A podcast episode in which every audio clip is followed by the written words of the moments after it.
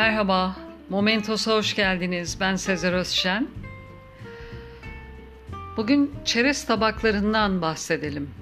Hepiniz bilirsiniz, gittiğiniz bir barda ya da kafede, içtiğiniz içeceğin yanında mutlaka bir kuru yemiş tabağı da gelir.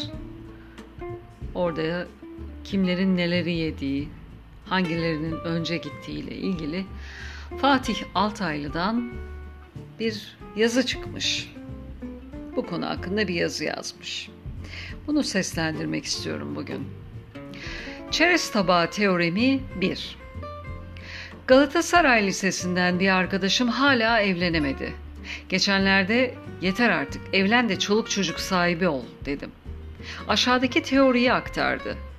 Bir kuru yemiş tabağı kalabalık bir grubun önüne geldiği zaman sırasıyla önce Antep fıstıkları, ardından bademler, sonra fındıklar gider. En sona beyaz ve sarı leblebiler kalır.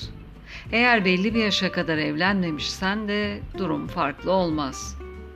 Ya kalan leblebiler ve ay çekirdekleriyle idare edersin ya da olur ha bir fıstık bulurum diye tabağı karıştırır durursun.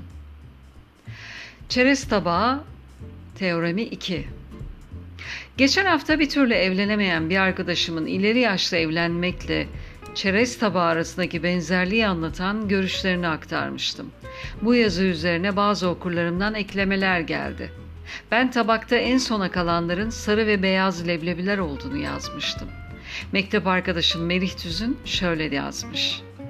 Sevgili Fatih, aynı tabakta ucu açılmamış kabuklu şam fıstıkları da kalır. Herkes bir eller, bakar ama kimse açmaya cesaret edemez. Tabağı geri bırakır. Onlara ulaşmak cesaret ister. Dişine güveneceksin, kıracaksın ki içinde gizlediği lezzete ulaşabilesin.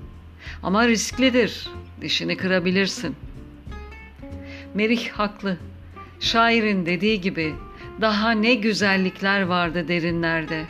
Bazen korktuk, bazen gücümüz yetmedi. Çok keyifli bir yazıydı değil mi betimlemeleriyle? Dinlediğiniz için teşekkürler. Hoşça kalın. Momentos'la kalın.